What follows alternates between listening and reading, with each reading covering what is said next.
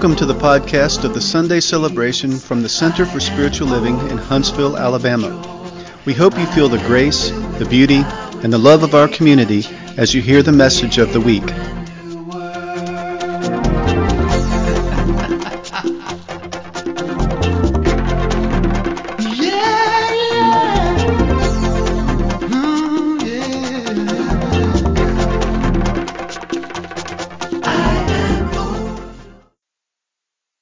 Mindfulness bell. We practice radical stopping. It's as if we've turned off the mind and we've turned off the world outside of us. And we enter into that sacred space within. Jesus called it the kingdom of heaven within. He said, Seek it first, and everything is accomplished. And so we take refuge in that stillness, in that spacious field of divine love, in that peace that passes all understanding. And we say to our soul, I have arrived, I am home. I am already, always home in the kingdom of heaven, in the consciousness of oneness. And in that consciousness of oneness, there is no other. All is self. And so by stepping into the kingdom of heaven, we move out of the me and out of the we and into the all. There is one life. That life is God's life. That life is perfect in every way, and that life is flowing through all creation, including each one of us. And so we align ourselves to that essential truth of our being. Hear Thomas Paine that says, Such is the nature of life, that all it asks and all it wants is the opportunity to appear. And you are that opportunity, and so am I. So the one life huh, is smiling from within. I hear Jesus in the Gospel of Thomas who says, If you liberate that, that which is within you, that which is within you will save you. If you do not liberate that which is within you, well, that which is within you will destroy you. Let those who have ears to hear, hear. So, with the radical sayings of the master teacher, we recognize that there is something inherent within all of us. Let's call it our authentic soul. And this Sunday, we are going to explore the gifts of this authenticity as it emerges through each one of us uniquely. As a young student of dance in the 70s, I studied Martha Graham's techniques. And Martha Graham said that each one of us has inherent within us a dance that is unique to our soul. And if you do not find the dance of your soul, well, then you will be doing somebody else's dance. And so at a very young age, I began this quest to discover the soul's dance within this experience called life. And so this Sunday, I invite you to open to that aspect of your being that is deathless and eternal, the Atman. In Hinduism, they say the Brahman and the Atman are one. This divine presence is at one with the oversoul through all creation, and we are both. And so we humbly enter into that spacious field this Sunday morning to revisit a familiar, intimate place of belonging. We smile. Because when this something within us that is so sacred is activated, and as Jesus admonished, when two or more are gathered in my name, in my nature of the universal Christ, well, then I am there. And so we open to the universal Christ this Sunday morning as it authentically expresses uniquely through each one of us in our dance, trusting and allowing it to unfold in the sacred moment of now. We witness it. So with playfulness, I invite you to open your eyes and to look around you at your, your own self. Nikki, when you're out there, will you bring me a little cup of water by the fountain? When you get yourself one? I forgot. Yeah, so this is the last Sunday of January. And at the end of the service, I'm just going to give you a heads up. My beloved husband, he's going to show up here for a minute, maybe two minute, end of the meeting financial report. He does it once a year. You'll get to see him for those of you who've never seen him. He'll walk down here. You can stay if you choose to stay. And he will, I promise you, within five minutes be gone. But this is what we give thanks for that he is such a dutiful, loving husband. And I am so grateful for him in my life. And being that it's the last Sunday of the month, I'm finishing up a series. And I love to do a series uh, because it kind of hones my mind into a, a bigger context in which something can flower. And the theme that I chose for this new month of the new year was a new design for living, which happens to be the latest book that Ernest Holmes wrote before he transitioned. And I found a copy of that old threadbare book in the library last week. How perfectly I opened it to the page that he says, We are immortal, eternal beings. And you get to know that while you're in form. So when the day of your transition takes place, you'll say, Hey, but I'm an eternal, immortal being. And that's the truth of what I am. And so how appropriate that that would just show up in my face when our beloved uh, Marie Perez made her transition on Wednesday with her daughter by her side. And I saw how authentically she transitioned out of a body that no longer served her. You know, in Conversations, uh, Conversations with God, Book Two, by Neale Donald Walsch, it happened that another Marie made her transition when I was here at the center in 1990. And I woke up in the middle of the night and her spirit was with me. And I got out of bed like I'm known to do, and I go to the bookcase and I just pull an oracle book out, and I just pulled out Conversations with God, Book Two, Neale Donald Walsch. and I opened it like I'm prone to do. Some people do it with the Bible, and I put my finger down. And it was so interesting. The passageway was Neale Donald Walsch speaking to God, as he does. He says, Does the soul die? To which God says to Neale Donald Walsch, No, the soul does not die because the soul was never born.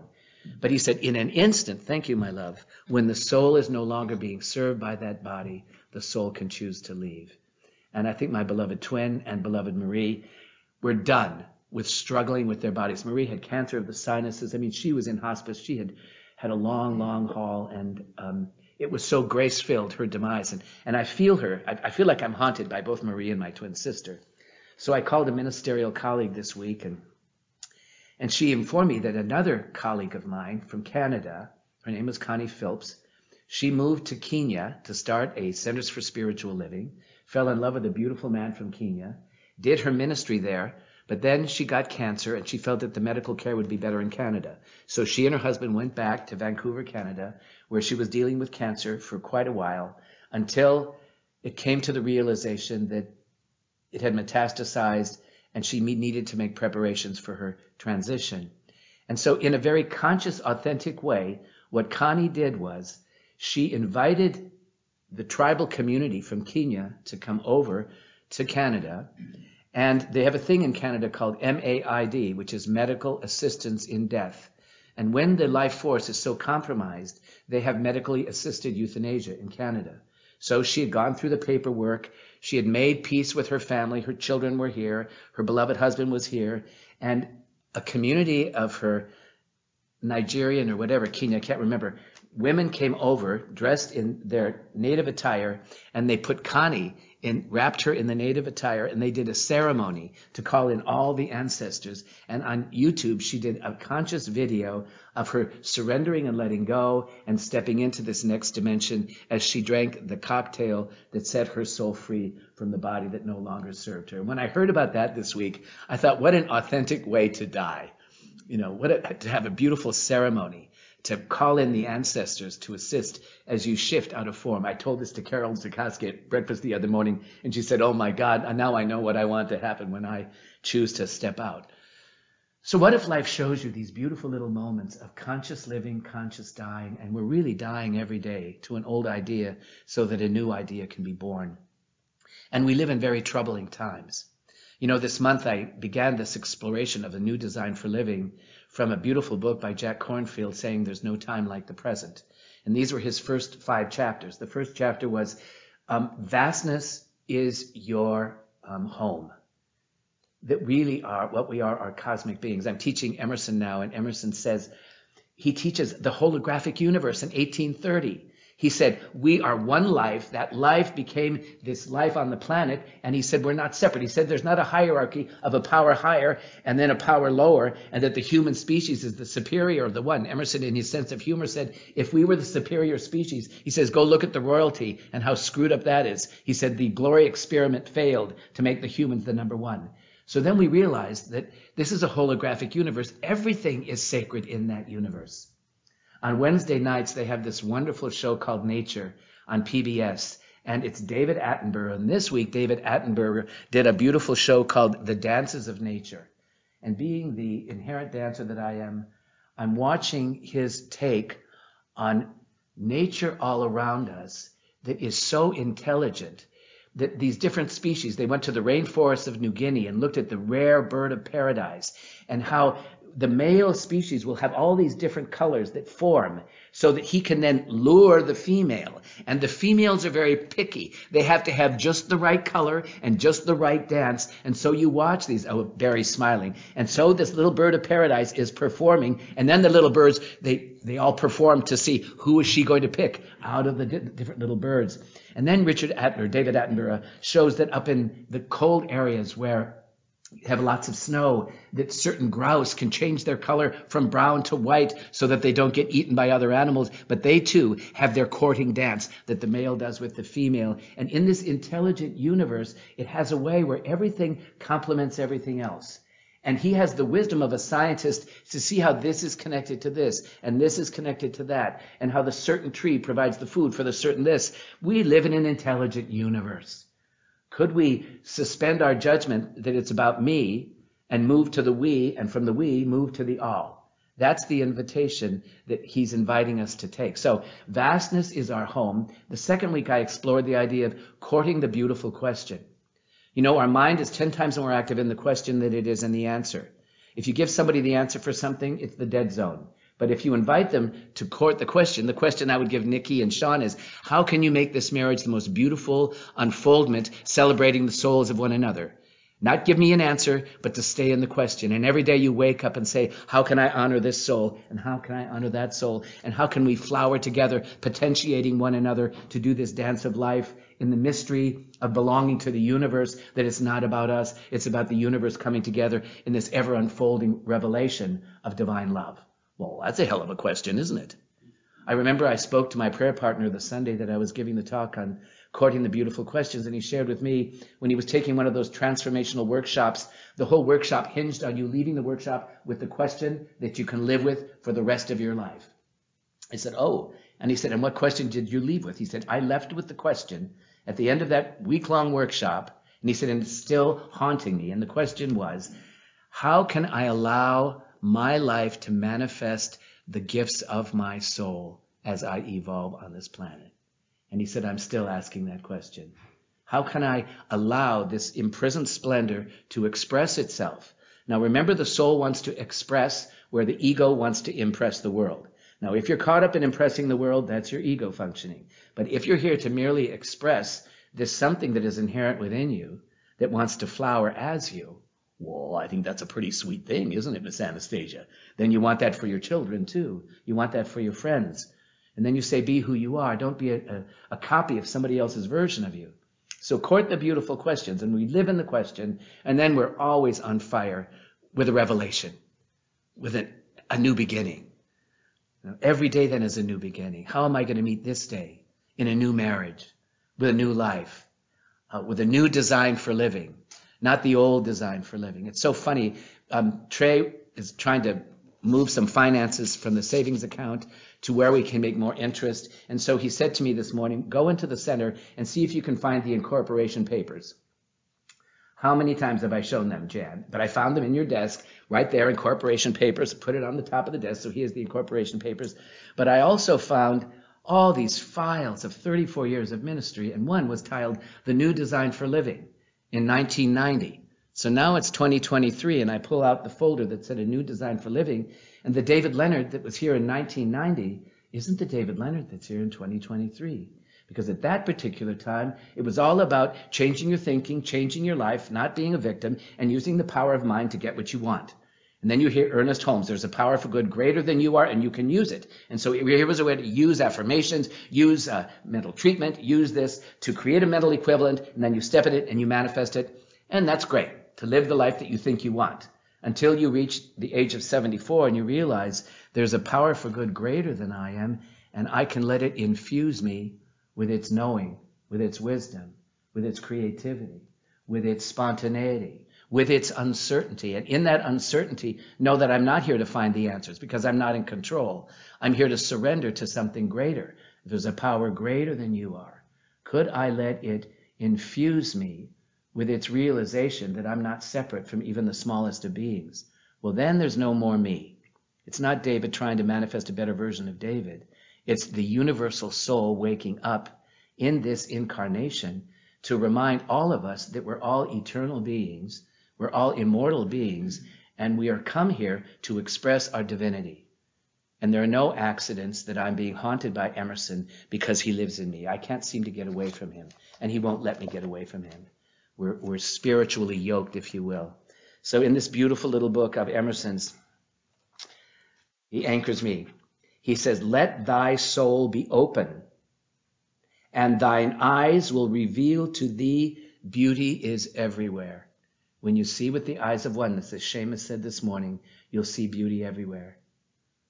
And then he goes on to say this. So go forth with thy message among thy fellow creatures and teach them. He's talking about from the soul now and teach them that they must trust themselves as guided by the inner light which dwells with the pure in heart to whom it was promised of old that they shall see God. Blessed are the pure in heart, for they shall see God. You hear the Beatitudes in a whole different way.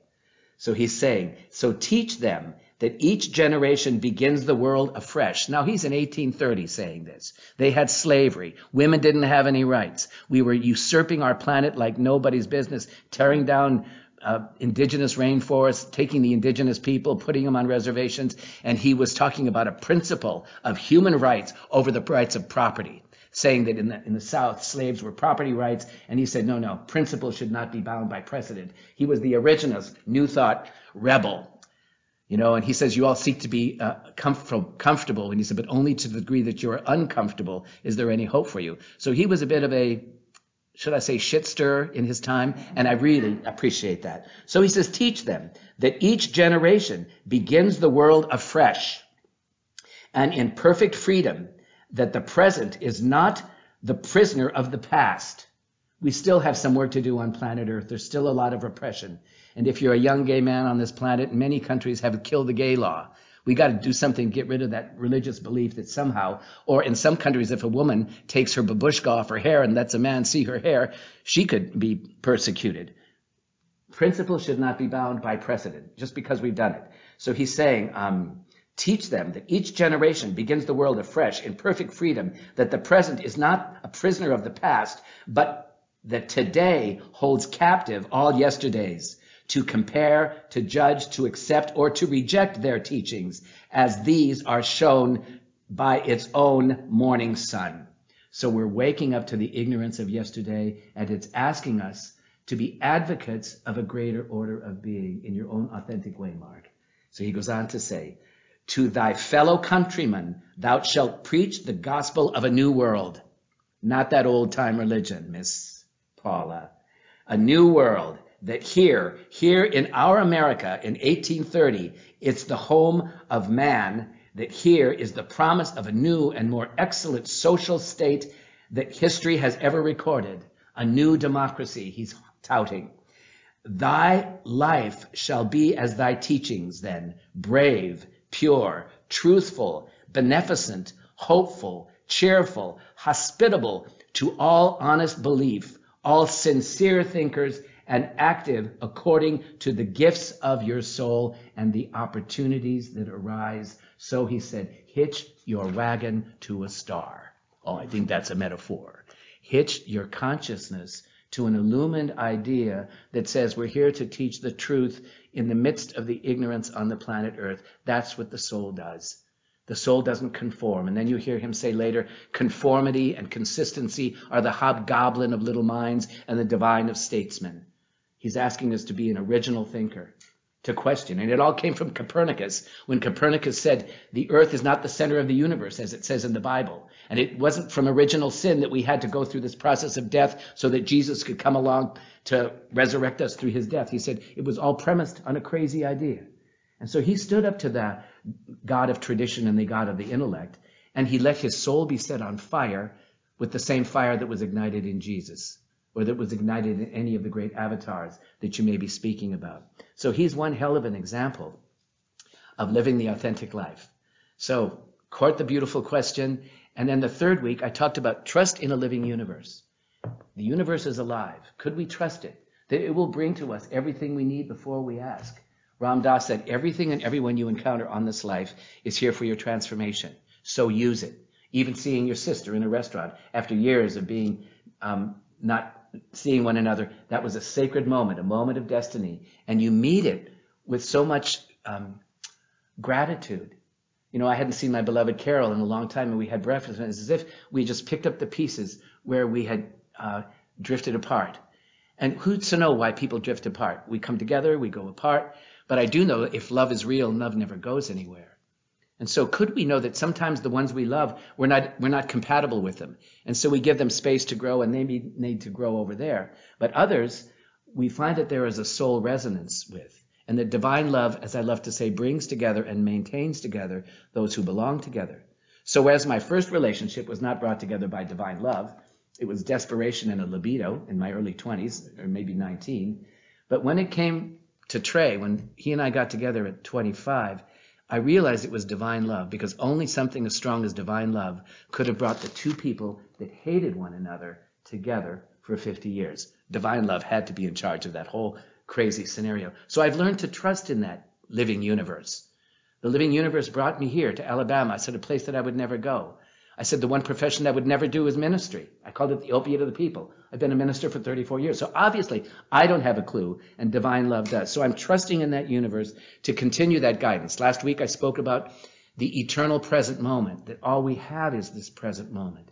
So when we project into the future, we're not living here now. And to really experience that richness of of what is arising right now. And sometimes it's our fear, it's our anger, it's our anxiety. So could we invite all those unhealed parts of us into present moment awareness so that they can be held by divine love?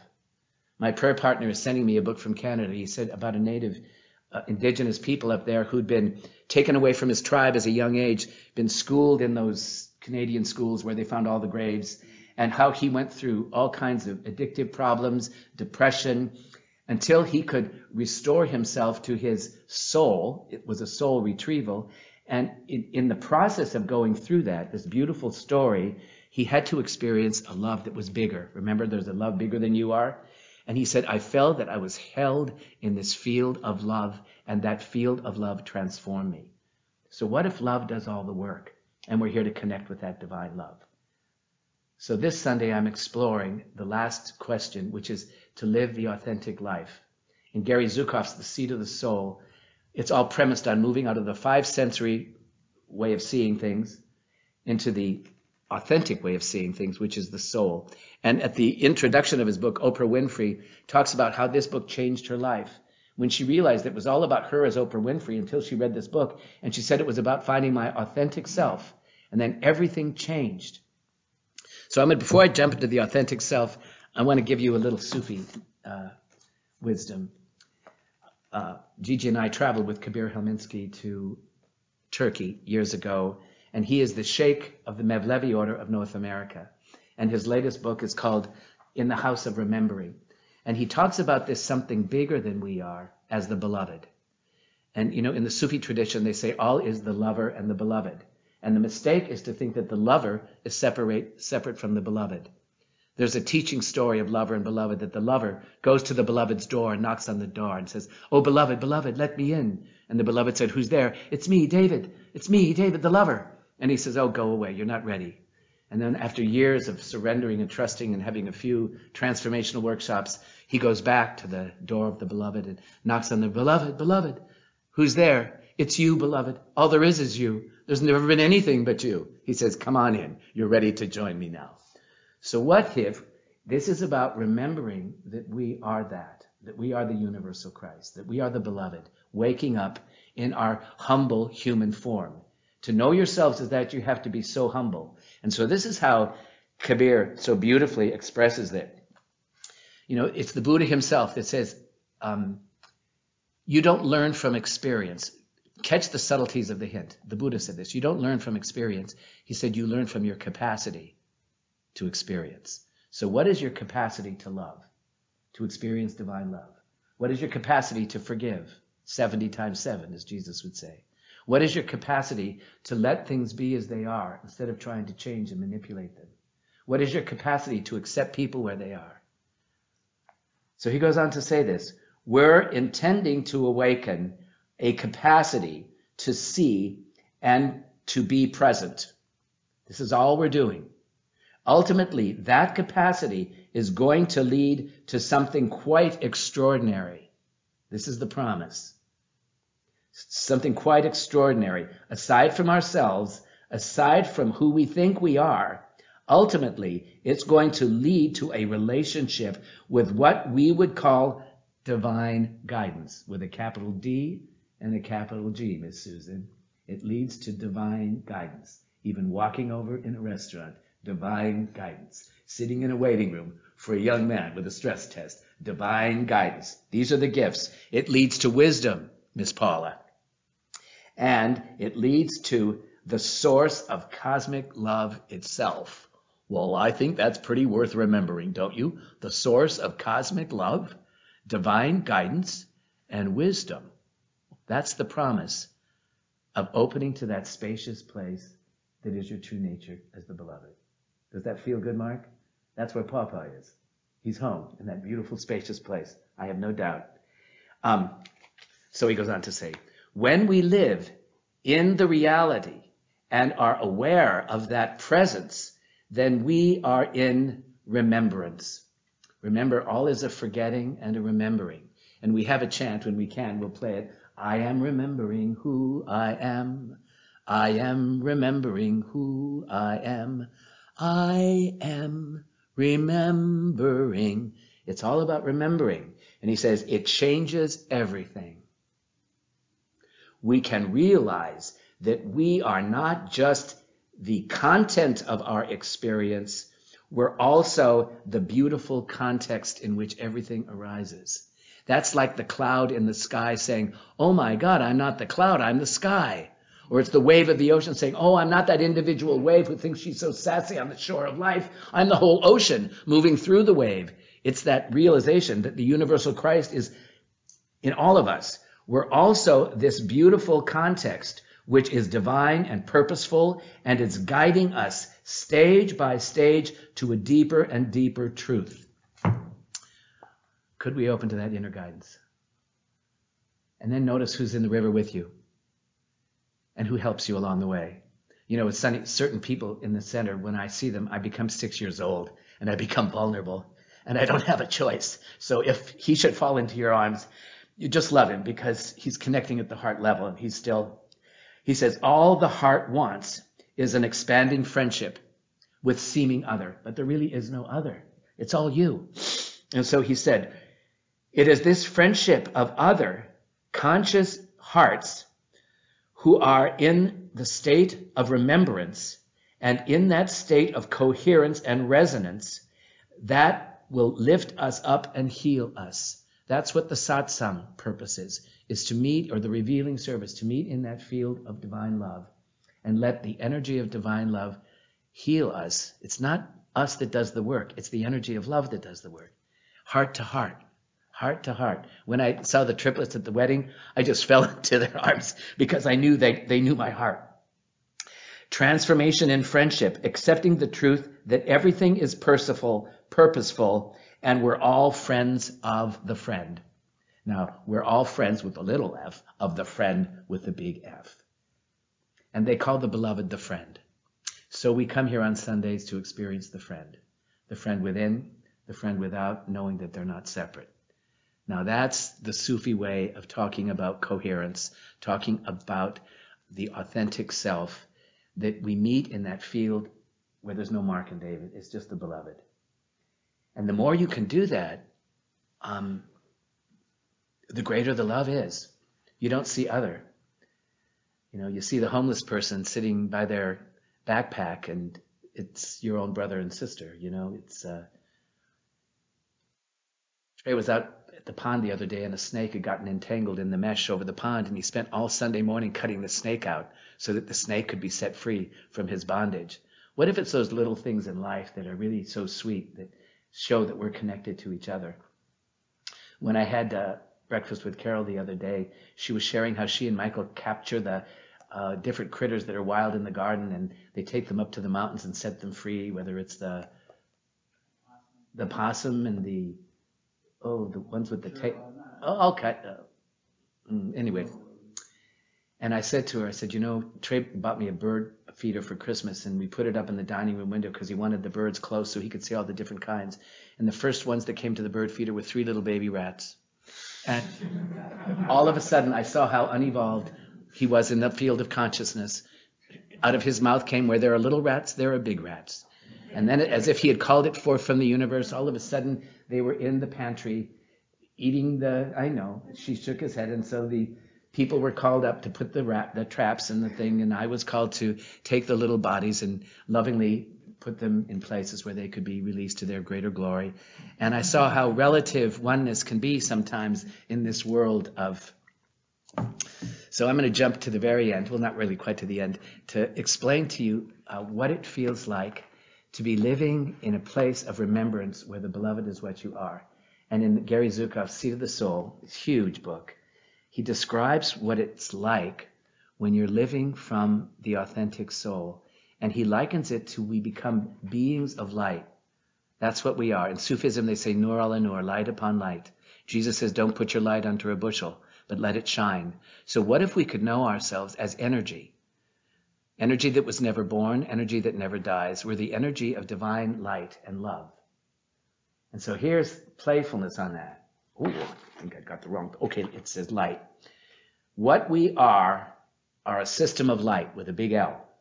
The frequency of your light depends upon your consciousness. So when you shift your consciousness, you shift your frequency of your light. This little light of mine, I'm going to let it shine. Are you going to let your light shine or are you going to put it under a bushel?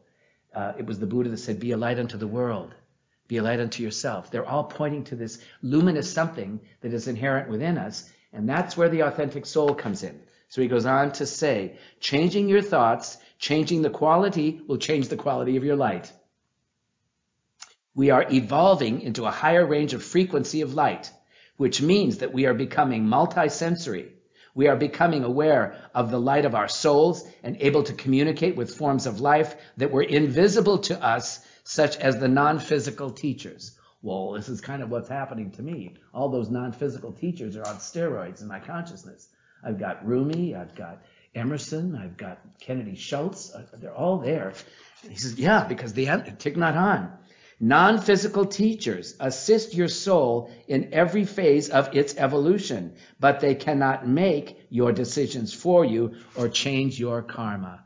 All we get to do is to open to them when I started studying with Llewellyn Vaughan-Lee, my Sufi teacher. He was a student of Irina Tweedie's, and she was a student of Bhai Sahib. She'd gone all the way over to India to, to study with Bhai Sahib.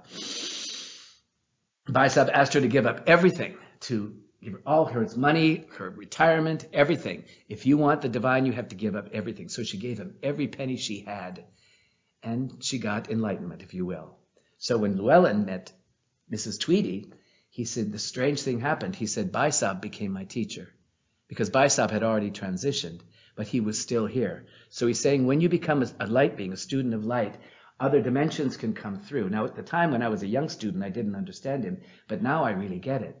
The invisible is still here with the visible and with the invisible, and we can access them. So could we tune our consciousness into these higher frequencies of the soul and let our soul be set on fire with the passion of Emerson? I mean, that's what he's giving me. Emerson is, his passion is coming through me. Let your soul be set on fire, he says, like the soul that set those on fire. So I went to the poet. Emerson says the highest profession is the profession of poet. He didn't say minister. Remember, he dropped the ministry after a year. No, he said the highest profession is the poet. Why the poet? Because the poet speaks from the soul. So I went to the poets, and my favorite poet is David Whyte. And David Whyte, Whyte, W H Y T E, this beautiful Irish Englishman that lives on the West Coast with his true love, wrote a beautiful poem about her. He talks about when the soul gets set on fire and how it moves us into a new direction. So I thought I would close with the poetry call of the soul to be authentic. It comes in different ways. Sometimes it comes from the fire of transformation. Sometimes it comes from the darkness of a death of a loved one. Sometimes it comes from a deep abiding peace when you're either in deep meditation or you're extremely alone and withdrawn from the world. And from that aloneness comes the all oneness to reveal itself. It comes in many different ways, this soul. Tia knows about it. So here's what he says. Sometimes simplicity arises like a blossom of fire from the white silk of your own skin. You were there in the beginning. You heard the story. You heard the merciless and tender words telling you where you had to go. Exile is never easy, and the journey itself leaves a bitter taste.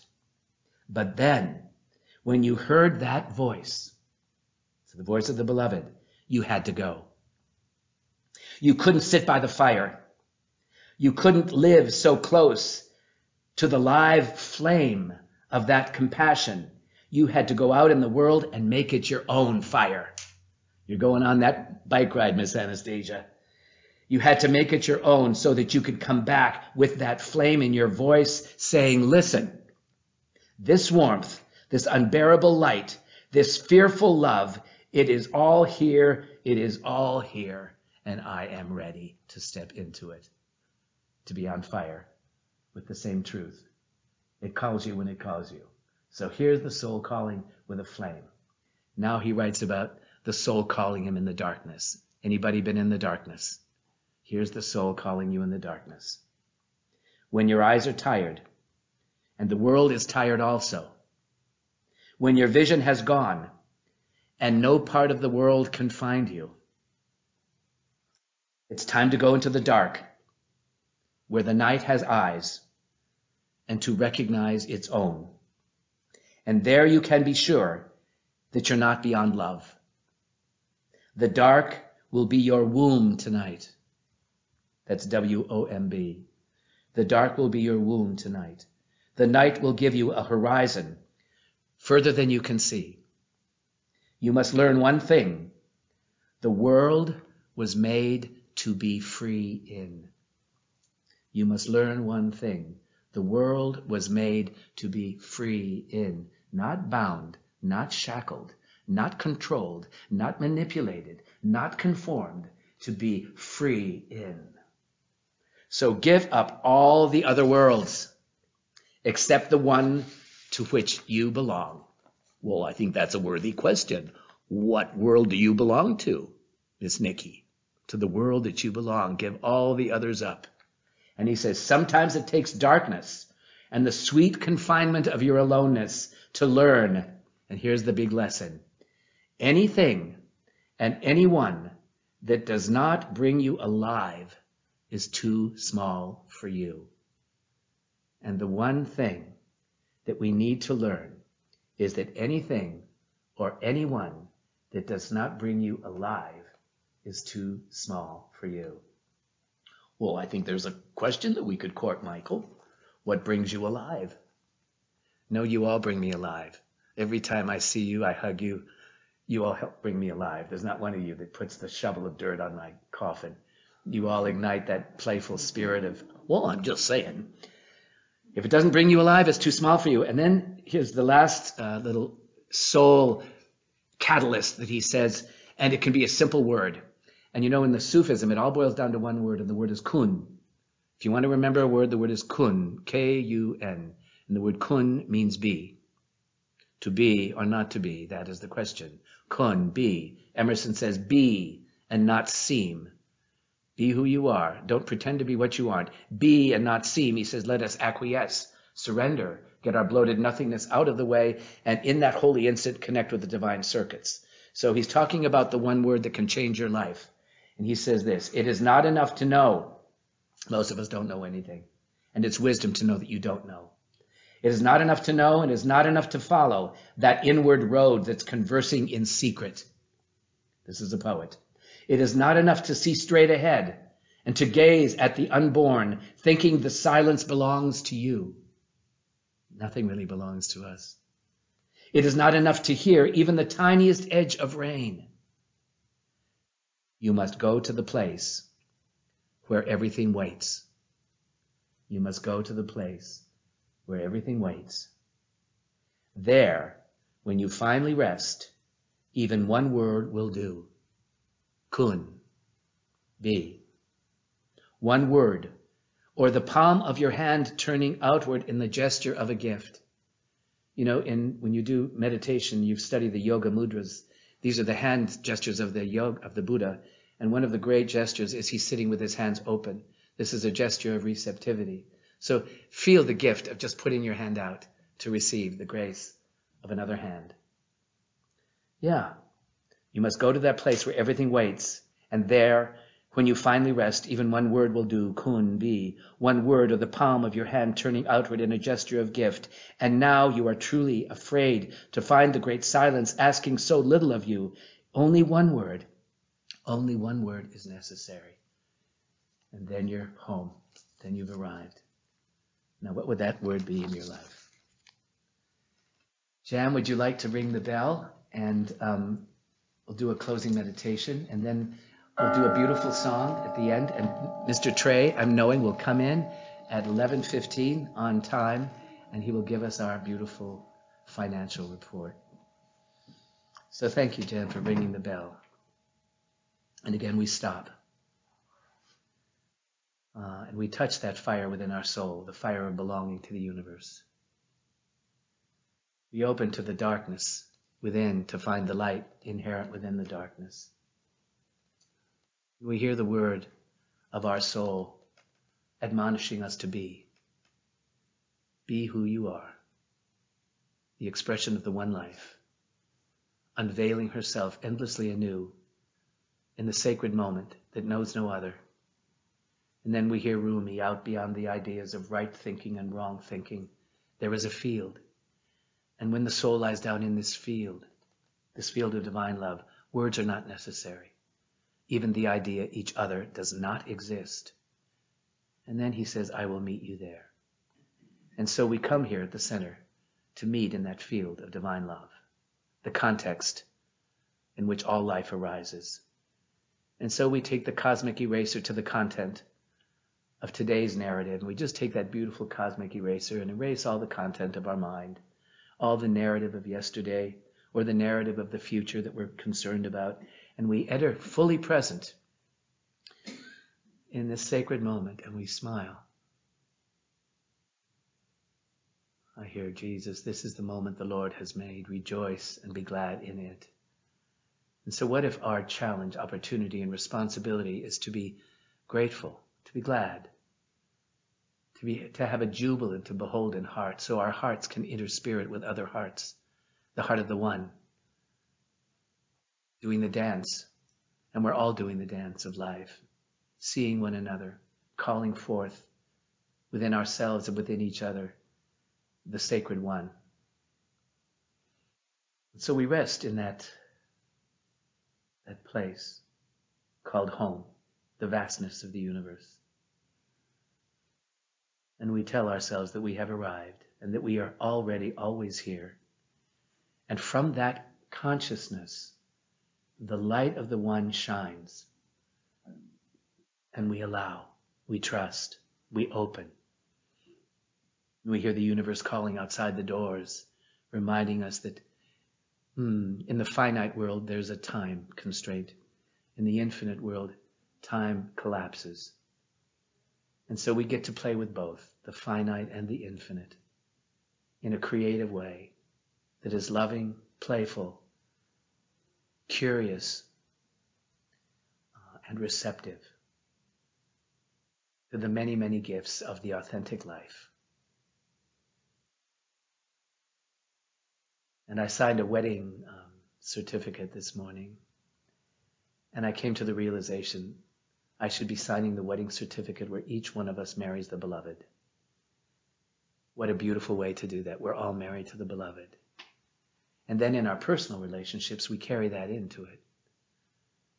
Ah, how sweet, how uncomplicated, how undemanding to surrender our need to be in control and say, I of myself do nothing. It's this beloved presence within that doeth the work. Then we are riding the wave of the moment, celebrating the exquisite life of the one in a new design for living. It's never been about me. It's always been about the beloved. And so we say, beloved, this life belongs to you. Do with it as you will. May I be your humble servant to serve in whatever way. I offer my gifts to you, whatever they might be, to serve the highest good within and all around. I trust and I know that you are here guiding us every step of the way and that we have each other to walk each other home. So I give thanks for the ancestors that are alive in me and for all the beautiful possibilities and potential that are ignited by your presence within us as the light of the one emerging endlessly anew and this is the time, and we are the ones. With so much gratitude, we release this into the law.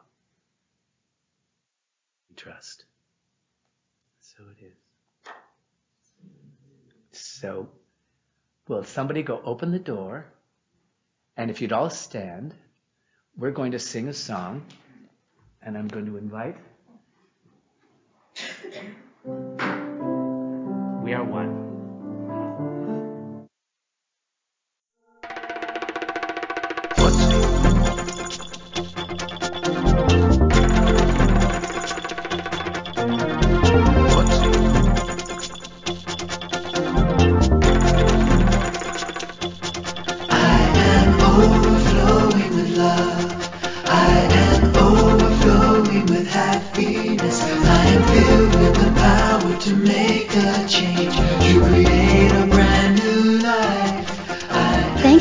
Listening to our podcast. For more information, please visit www.cslhuntsville.org.